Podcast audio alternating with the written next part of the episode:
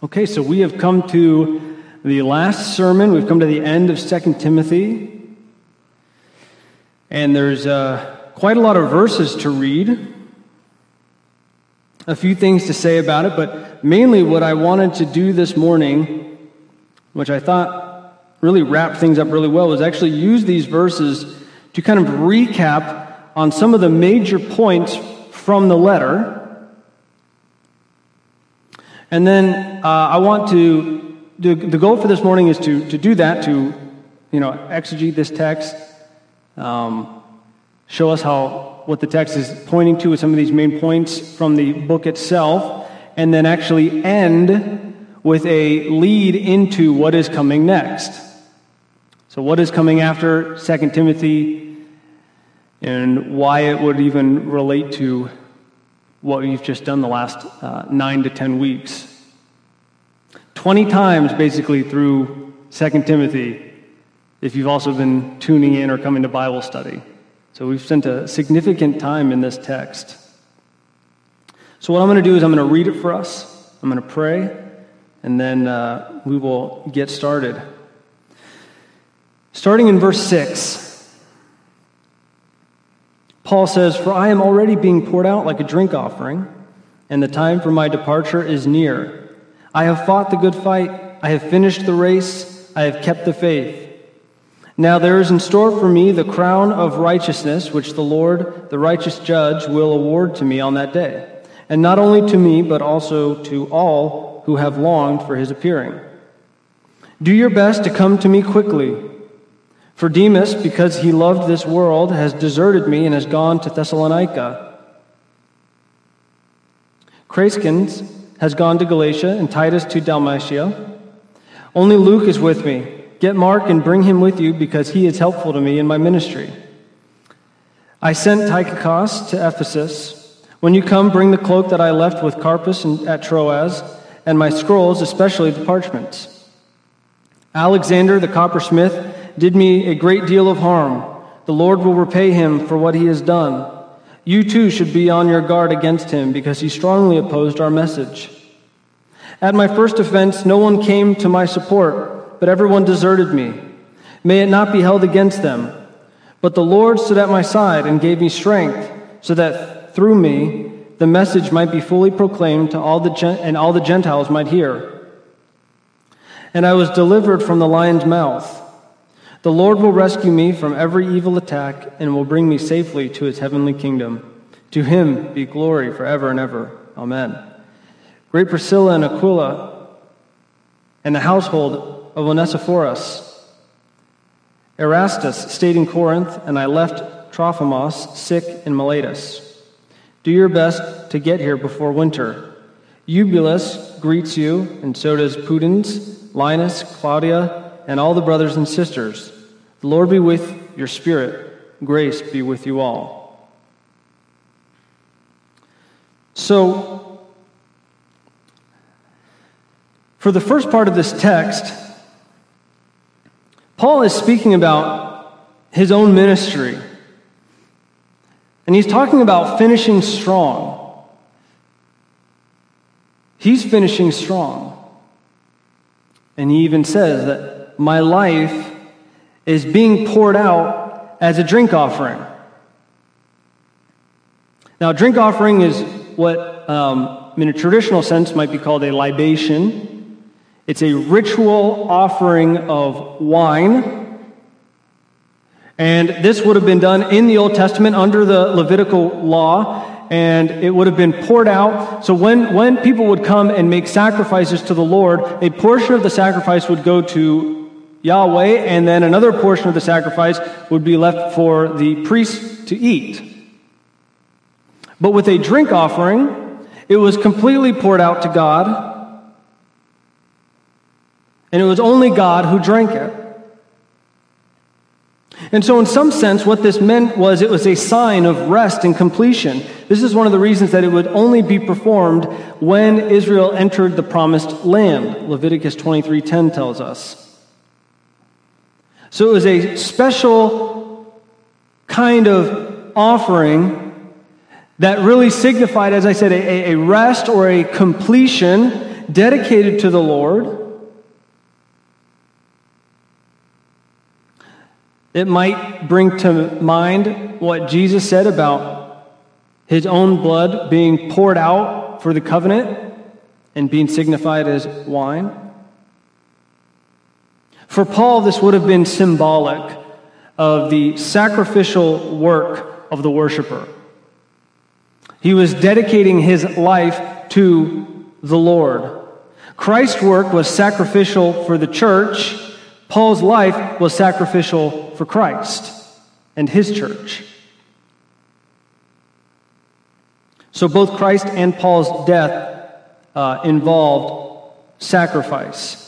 And that's the life that we are called to as well. This is why Jesus says, if you are going to come after me, you must take up your cross and follow me. This isn't, the cross isn't the necklace that you wear. There's nothing wrong with that. But, and the cross isn't just burdens.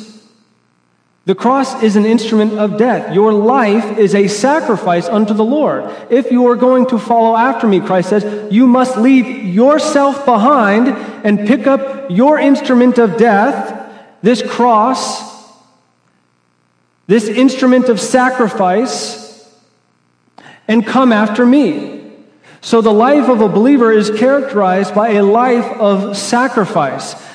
Not just sacrifice for family or sacrifice for loved ones, but a sacrifice unto the Lord.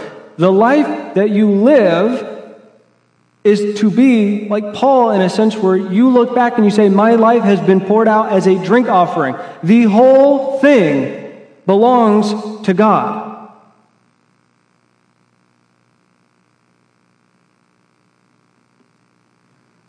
Now, that doesn't mean that every single one, uh, one of us are going to be persecuted unto death, like Paul was. But the sacrificial idea means that we don't get to sit on the fence. We don't get to hold some of the world and hold some of our Lord and think that we get to teeter totter between the two. That's not what it means to take up your cross. It means you have died to self. And Paul said that earlier, right? In 2 Timothy. If you have died with Christ, you will live with Christ. But you have to die with Christ in order to live with Him. You have to pick up that cross. So, Paul is an example of this, and Paul shows us that his life was dedicated to Christ. He says he has fought the good fight, he has finished the course, he has kept the faith. Paul led a consistently faithful and dedicated life to our Lord. It wasn't perfect, but it was consistent. So he can use the imagery like he does earlier in the text of an athlete and a farmer and a soldier why? Because all three of those require consistent dedication.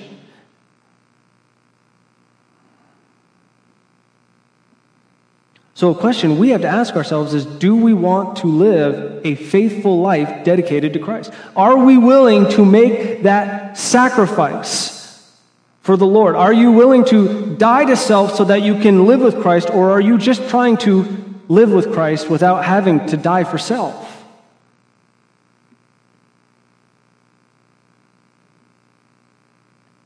For me, uh, one of the things that was a life changing perspective for, for this was that um, I, for a while I tend to, I, and, and maybe some of us are in this boat, I know certainly there are plenty out there who are, but salvation tended to be very me focused. I, I had a, a shallow understanding of salvation where it was all about um, Jesus save me and give me my, my ticket to heaven. Right? I mean, that's, that, but that's, that's not uncommon. Save me, Lord. I recognize that I am not perfect. I recognize I am a sinner in need of a Savior. That's a good place to be. But um, sometimes when salvation becomes all about just, hey, you need to get justified before the Lord, you need to get saved, it can almost get to a place where we go, okay, I'm saved, but now what? I'm, I'm, I'm saved, I, I'm going to heaven, but what does this life look like? And what needed to change from my perspective was it needed to leave a me focus and go and focus on a him focus, right? That's him focused. Well, what does that mean? It means recognizing that he is king of creation. Right? John 1 tells us not only is he one with God, but through him all things have been made. Without him, nothing is made. He is king and lord of creation. And he has established his kingship in the new creation, which I am now a citizen, a blood bought citizen of the new creation.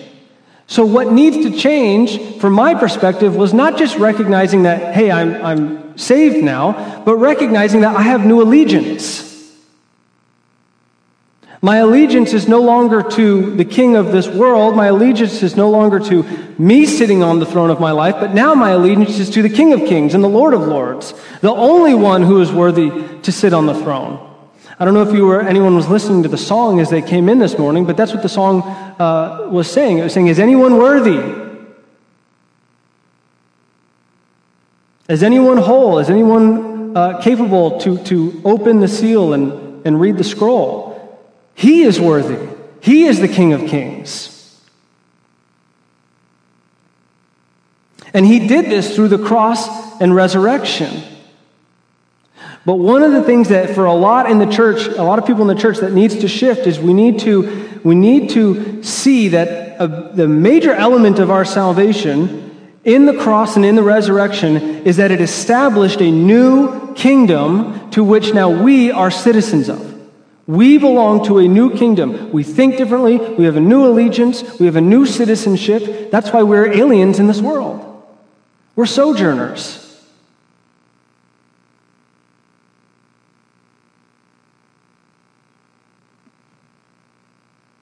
And so, as I live this life for Christ, it's not me focused anymore. Sure, me, I, I, I myself, my sin, my selfish desires, they creep in all the time, but but the life that I'm trying and dedicated to living is, and, and desire to live, is a life of dedication to my King. And that's what Paul recognizes here. And that's why he can say, Now there's in store for me the crown of righteousness, which the Lord, the righteous judge, will award me on that day. And not only to me, he says, but also to all who have longed for his appearing. Paul expects a crown of righteousness. This is similar to James uh, 1:12. A crown of life. Now there's some discussion on what this means, but when you look at the way that the crown of life, the crown of righteousness, the crown of glory is used throughout the New Testament, what Paul is saying is not that he's, um, not that he's looking for, not, or, I'm sorry, I'm trying to read how I'm saying here. Not that he doesn't have life or righteousness, but that he's looking forward to the day when he is constantly and consistently in this new world that God is setting up and establishing where righteousness will be constant. Glory will be constant because it'll, he'll be in a glorified state. That's what we are all looking forward to. Not to go too far ahead, but this is why Alexander and Paul are in such opposition, because Alexander opposes that the resurrection is coming. He says it's already happened. And for Paul, that's a big deal, because if you think that the resurrection isn't coming, then there's no hope. There's no hope for another resurrection, there's no hope for glory. The world will just continue in this sinful state, cycle after cycle.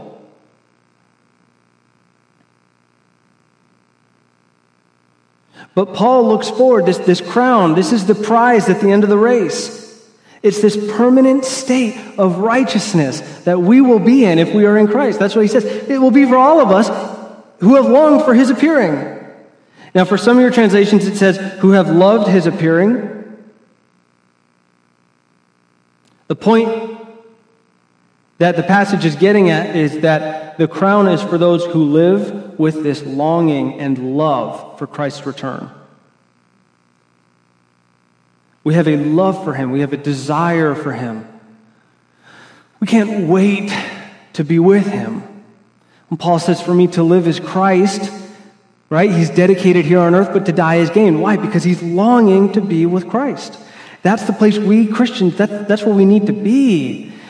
That's, that's the way our life is characterized. I, I, I live for Christ, the sacrifice. I take up my cross because to die I recognize is gain. Like I'm looking forward to when I get to be with my Lord and Savior, and I'm looking forward to, if I don't die first, that He appears in His second coming. So, one of the things that we need to be doing is we need to be examining our desires each day and we need to be asking our Lord that He would conform our desires into His desires. Right? Be transformed by the renewing of your mind. We need to be transformed. We need our minds to be renewed. But it has to come from a desire to actually do it. You, you have to want the Lord. You have to love the Lord. You have to long for Him. And I'll get more into how we do this at the very end here.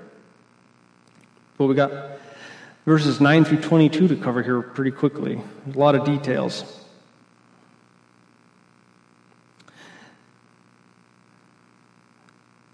I'm not going to get into every name here. Names, no matter how many times you practice, you read through it and you, just, you get stuck on some of these names. Is it a long U? Is it a short O? Well, why couldn't they just be like Michael, Smith, John?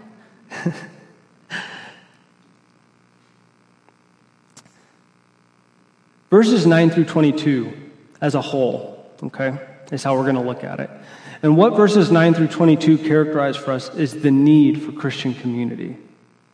If we are going to live this life, if we're going to run this race and we're going to run well, then we need Christian community. Paul seeks the comfort of community after he has dealt with um, abandonment. Paul faces, and he writes it out here, he faces multiple losses, faces a lot of opposition.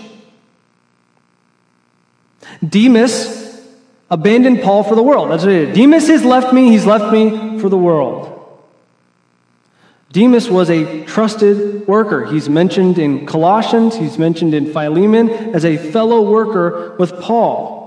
But what Paul says here is, is at some point between then and now, or maybe it was already in the process of happening, Demas fell in love with the present world and he apostatized. He left. It probably did happen over a period of time.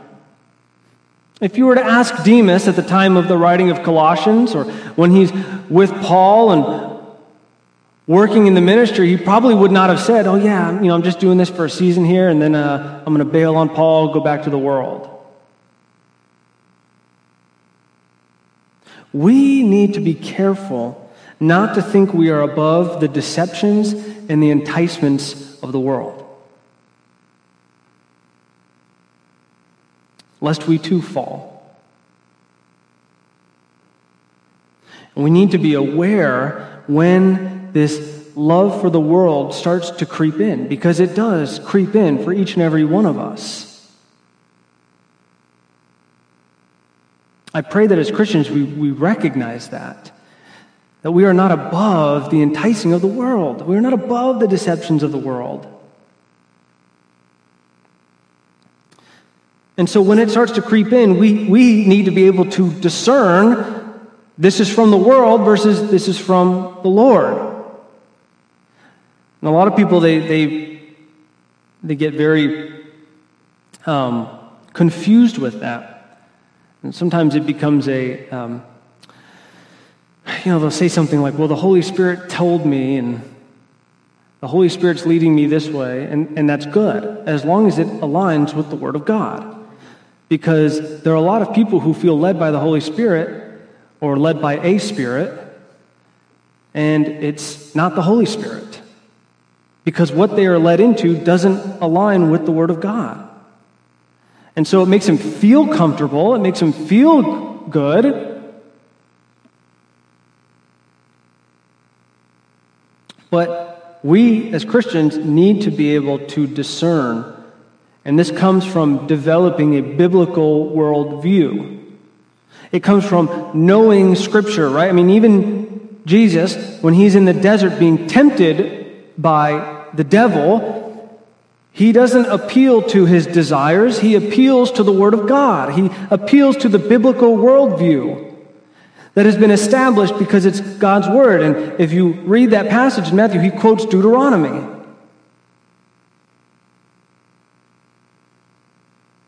So, how do we get this biblical worldview? Well, we need accountability in order to get it. We need accountability ultimately from the Lord, but we also need accountability from the church. So, a couple things that, um, and, and I'll go quickly here, but a couple things that need to be understood is, like we've talked about going through Second Timothy, there's a need for us to be getting in the Word, having that as a high priority, the highest priority, to be feasting on the Word of God.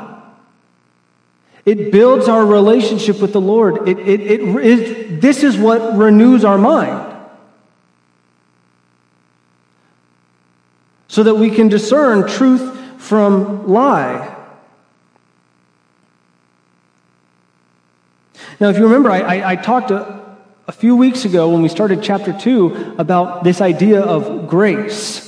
And what I had, was saying was, we have grace unto salvation, but it is also only by God's grace that we are sanctified and growing in Christ as well. And the way that God gives this grace is through different means, specifically. One of which being getting in the Word of God, another one being prayer. There, are, there, there is grace that is poured out on us when we are in the Word of God, when we are in prayer, that we are actually missing out on when we are not doing these things. And it is grace unto our sanctification. So if you are neglecting the Word of God, if you are neglecting prayer, you will not be receiving that grace from the Lord. You will not be sanctified. It won't happen. You can put on a show, you can white knuckle yourself to, to, to look, you know, a certain way and, and maybe white knuckle out of certain sin patterns, but you're not actually being sanctified if it's separated from prayer and from the Word of God. It's behavior modification at that point. But that's not the only place that God pours out His grace. He's also designed it to be poured out in the corporate gathering. We talked about the Lord's Supper. We talked about the sermon, the sanctifying work of the sermon, where God speaks through His word as it is proclaimed. And it is a grace that God pours out to conform us into the image of His Son. We talked about worship. There is a grace that is poured out when we are worshiping the Lord. We talked about how this worship is actually um, a way of spiritual battle, that God has designed music, as we see in the Old Testament and in the New Testament, that God has designed music as a way of spiritual warfare. This is why our demeanors can change. If you come into church, sometimes you're really down and, and lonely, and there can be some amazing worship songs that uplift your soul. Why? It's spiritual warfare. You're in battle. Baptism, giving, fellowship. These are things that God has designed for His children to consistently participate in in order to be sanctified. This is the way God has designed it. I didn't write it out this way. Rome didn't write it out this way. Martin Luther and the reformers didn't write it out this way. It's what the word says. You need to be consistently participating in these things if you are going to be growing as a child of God. And if you neglect these things, you will not be growing and you are much more susceptible to being swayed by the world.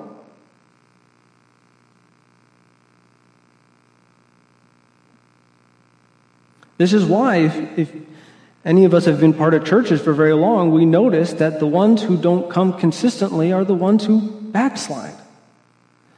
And when they stop coming more and more, the further they spiral out of control.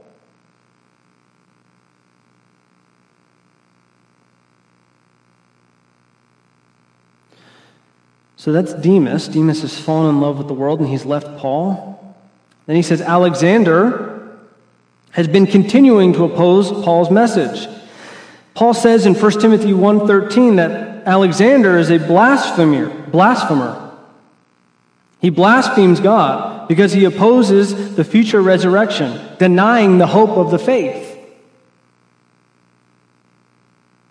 Sometimes we think of blaspheming as just like when someone, you know, uses the word of God as a, as a cuss word.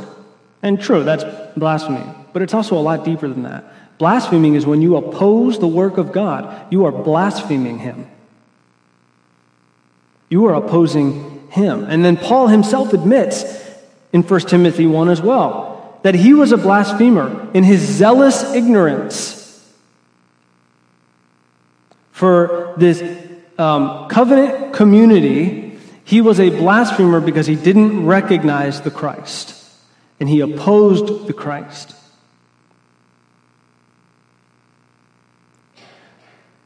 In fact, Paul and Alexander, since Alexander most likely was uh, a Jew in Ephesus, are examples that you can be religious and still be a blasphemer. You can be religious and still oppose God.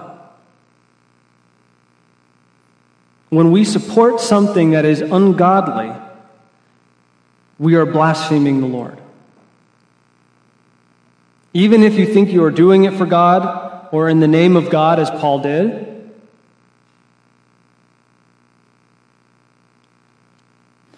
I wanted to read quickly here from Isaiah about this.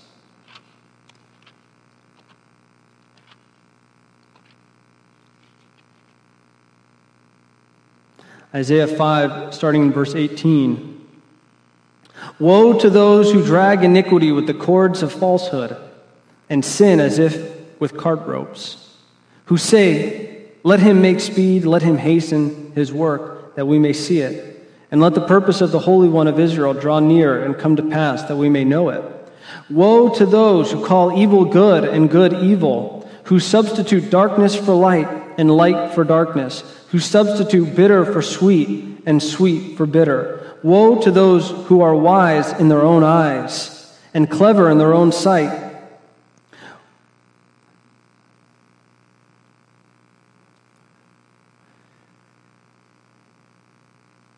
Isaiah is not writing this to the non believer or to someone who, who isn't part of the church. He's writing this to the people of Israel, the ones who are very religious, the ones who seem to, or should at least, know God well. Woe to those who call good evil and evil good. Woe to those who call darkness light and light darkness, those who think they are clever and wise in their own eyes. And then Proverbs 17 15, acquitting the guilty and condemning the innocent. The Lord detests them both. We as Christians have to think, especially in the world that we live in now, we have to be discerning and think carefully and pray about the, those who we join ourselves with. And the reason why I bring this up is because it's happening all over the place. We have to be very, very careful as Christ followers that we are not opposing God by locking arms with those who hate Him.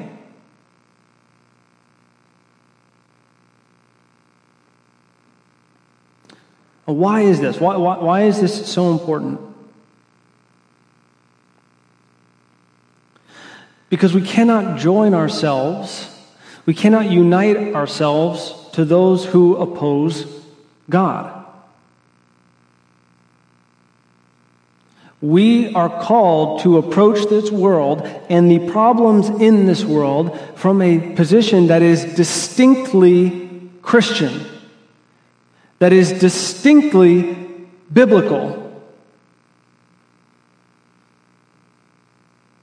Even if it seems like the world and the church are on the same page in what they want to accomplish, the reality is we're not. And the reason why we're not is because we are built on two completely different foundations. We, as Christians, are built on the foundation of the Word of God and His love and His kingship. And the world is built on rebellion and idols.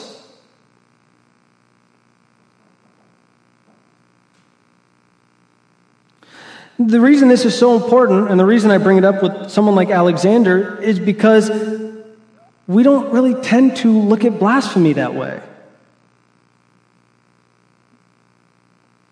We're not very discerning about that anymore. And so we tend to think, well, hey, you know, they're not Christians, but, uh, you know, they, they seem to want the same thing I want, so we're, we're good. We'll march, we'll, we'll have events together.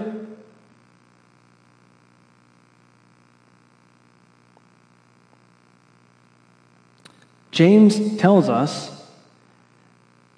that we should be caring about these things. Care for the widow, care for the orphan. But he doesn't stop there. He says, and remain unstained by the world. So we need to care about the things in our world that the church is called to care about but we are to do so in a way that is unstained by the world. Why do we have to stay unstained by the world? Because if we are stained by the world, it's blasphemy. Because foundationally, it opposes the message of God. A lot of what we talked about in Timothy has been built on what foundation do we stand on? When we are to minister to others, when we are to deal with false teachers, when we are to deal with the world, it all comes back to what foundation are we built on? And Paul's saying if you're going to run this race well, you need to be built on the right foundation. Otherwise, we will be led into the love of the world. Otherwise, we will be led into uh, blasphemy, even a blasphemy of, of ignorance.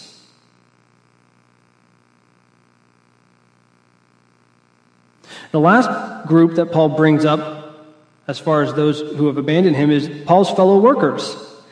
He says, They scattered at my first trial.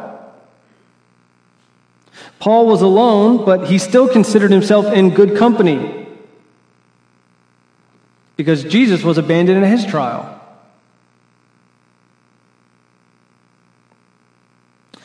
Paul says, The Lord stood by me and strengthened me. Paul recognized that, yes, though my co workers of the faith have scattered, just like the disciples scattered when Jesus was arrested. I was not alone. The Lord was there with me, and He gave me the strength. He empowered me to preach the gospel to the Gentiles, and I trusted in Him as my Lord and as my protector. There will be times of fear as we live out a faithful calling from the Lord. We will wrestle and deal with times of fear when we are seeking to run the race well, when we are seeking to um, fulfill the ministry that God has called us to. I actually think that's one of the main reasons that Paul wrote this letter to Timothy. If you look towards the beginning of the letter, it does seem to be that Timothy had some fear and some timidity.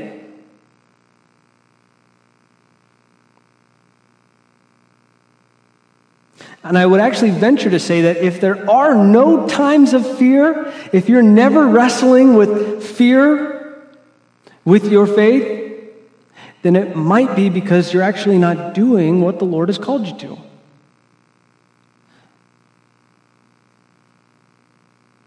A grave sin that nobody wants to bring up. I brought this up on Wednesday when I was talking to the guys from Wayside. I said, What is there a sin that so many of us struggle with that we just don't want to talk about? And the one that comes to mind for most people is lust. I actually think there's an even bigger one that most men, especially, don't want to talk about. It's cowardice.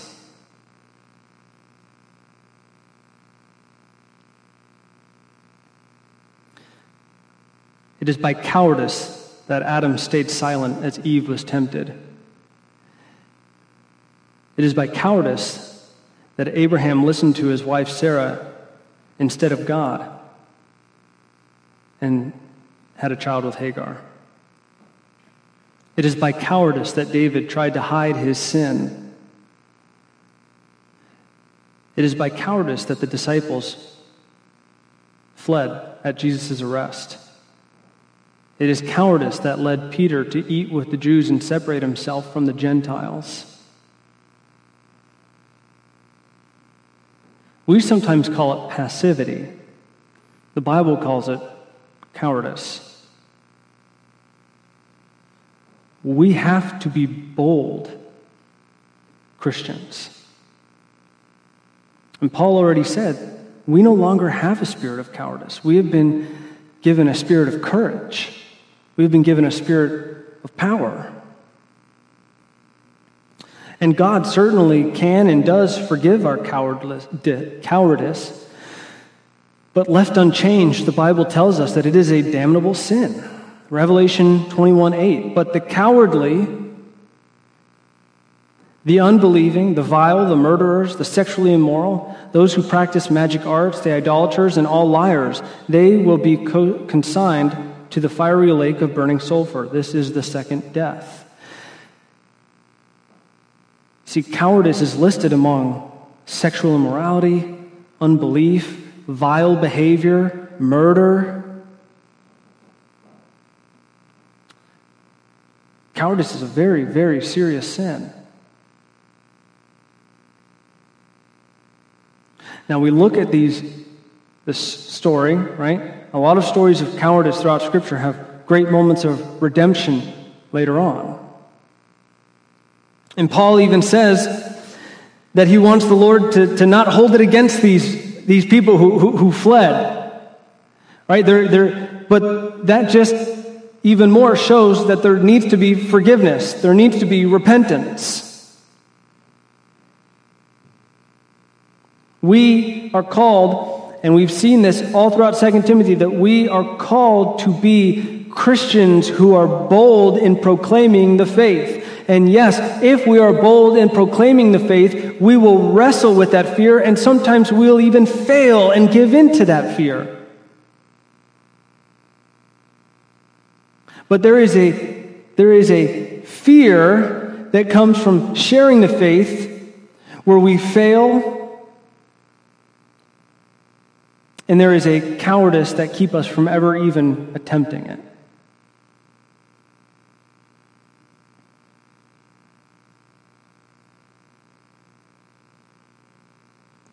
Then Paul recognizes his need for the Christian community. So he's been opposed and uh, hurt by these examples, these Demas, Alexander, the, the, the people who have fled at his trial. But there's comfort to be had. There's a need for the Christian community. As Paul says, he, he needs Timothy and Mark to come and comfort him. That's what he says. Come and, and, and, and bring me comfort. When we are running the race for Christ, we will face lonely times where we need the comfort of the church. We need the comfort of the brothers around us. Notice how Paul doesn't say, All I needed or wanted was God. I didn't really need you guys anyway. No, what he says is, I wanted people there. I needed your comfort. But in the end, I rest in the Lord. It is the Lord who, who brought him comfort. But ideally, God wants us in community, encouraging one another, comforting each other.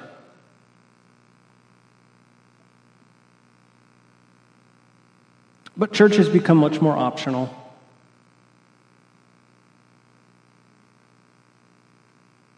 Some of us, we find comfort in other things and, as, in, instead, and other people instead.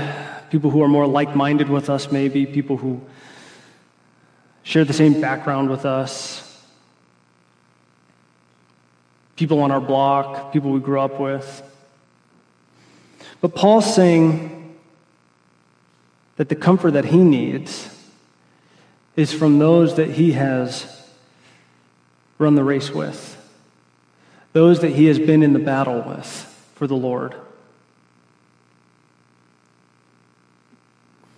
He also says that he needed to send other workers out to continue the ministry, right? He cannot do everything himself. We are not meant to do everything ourselves.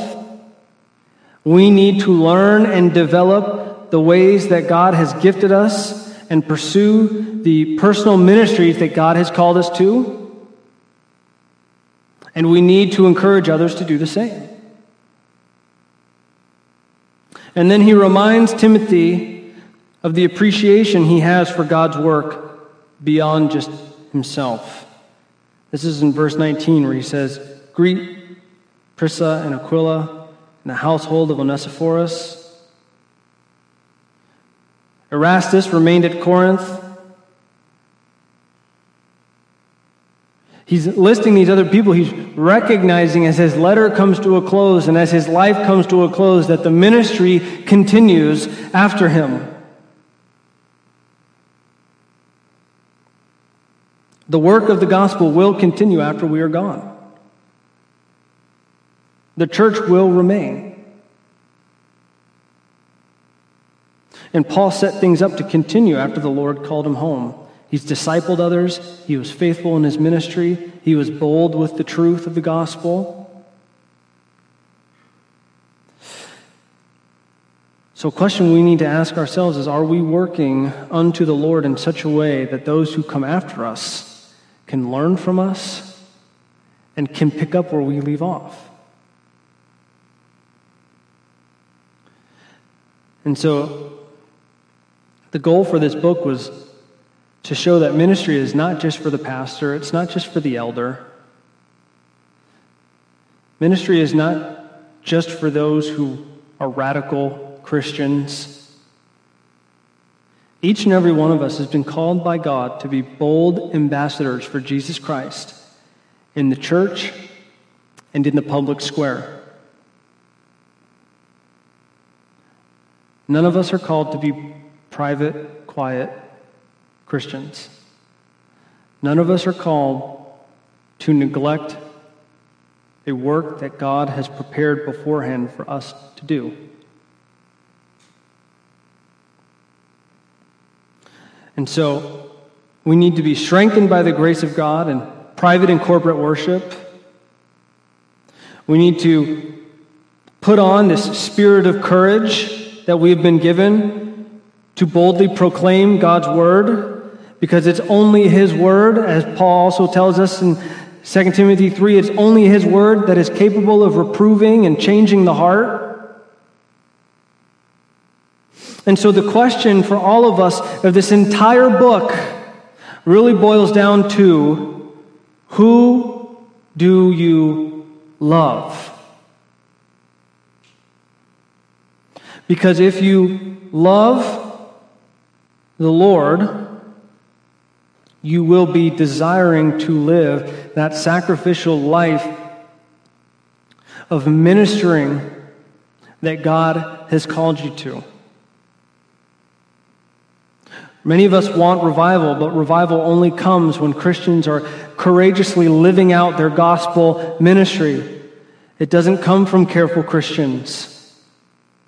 And when the church is weak and when the church is cowardice, it will reflect the world and be full of Christians who don't talk the talk or walk the walk. And therefore, because the church is cowardice and weak and doesn't have Christians that are boldly proclaiming the truth of God's word, it will also be a church that's not persecuted. There's nothing to come against, there's nothing to work against.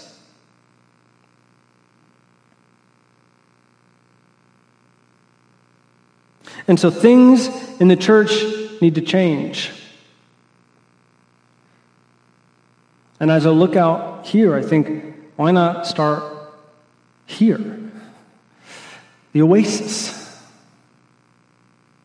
Our mission field of Aurora. And so I'll end with this. It's a, it's a lead, like I said, into what's coming next. The first thing is come to Bible study and learn how God has gifted you.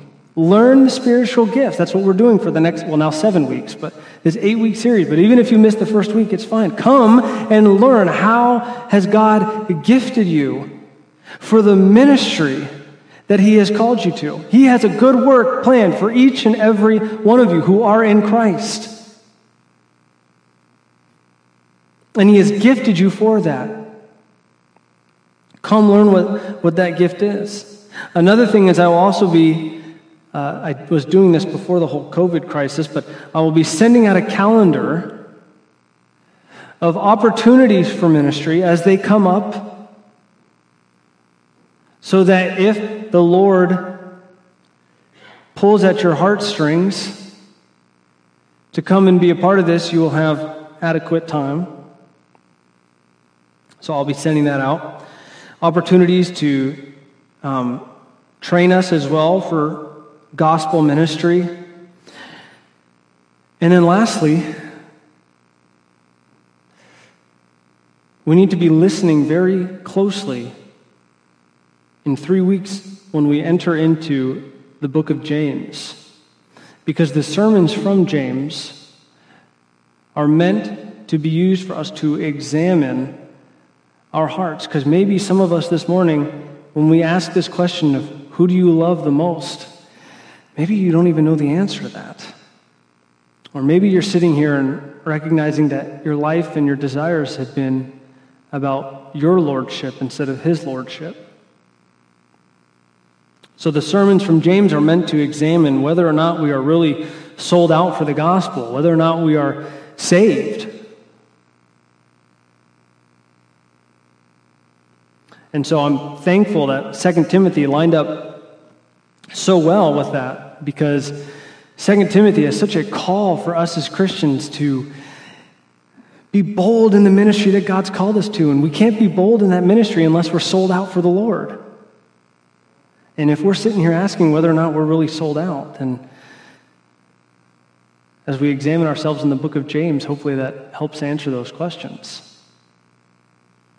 So that's 2 Timothy. Let's pray.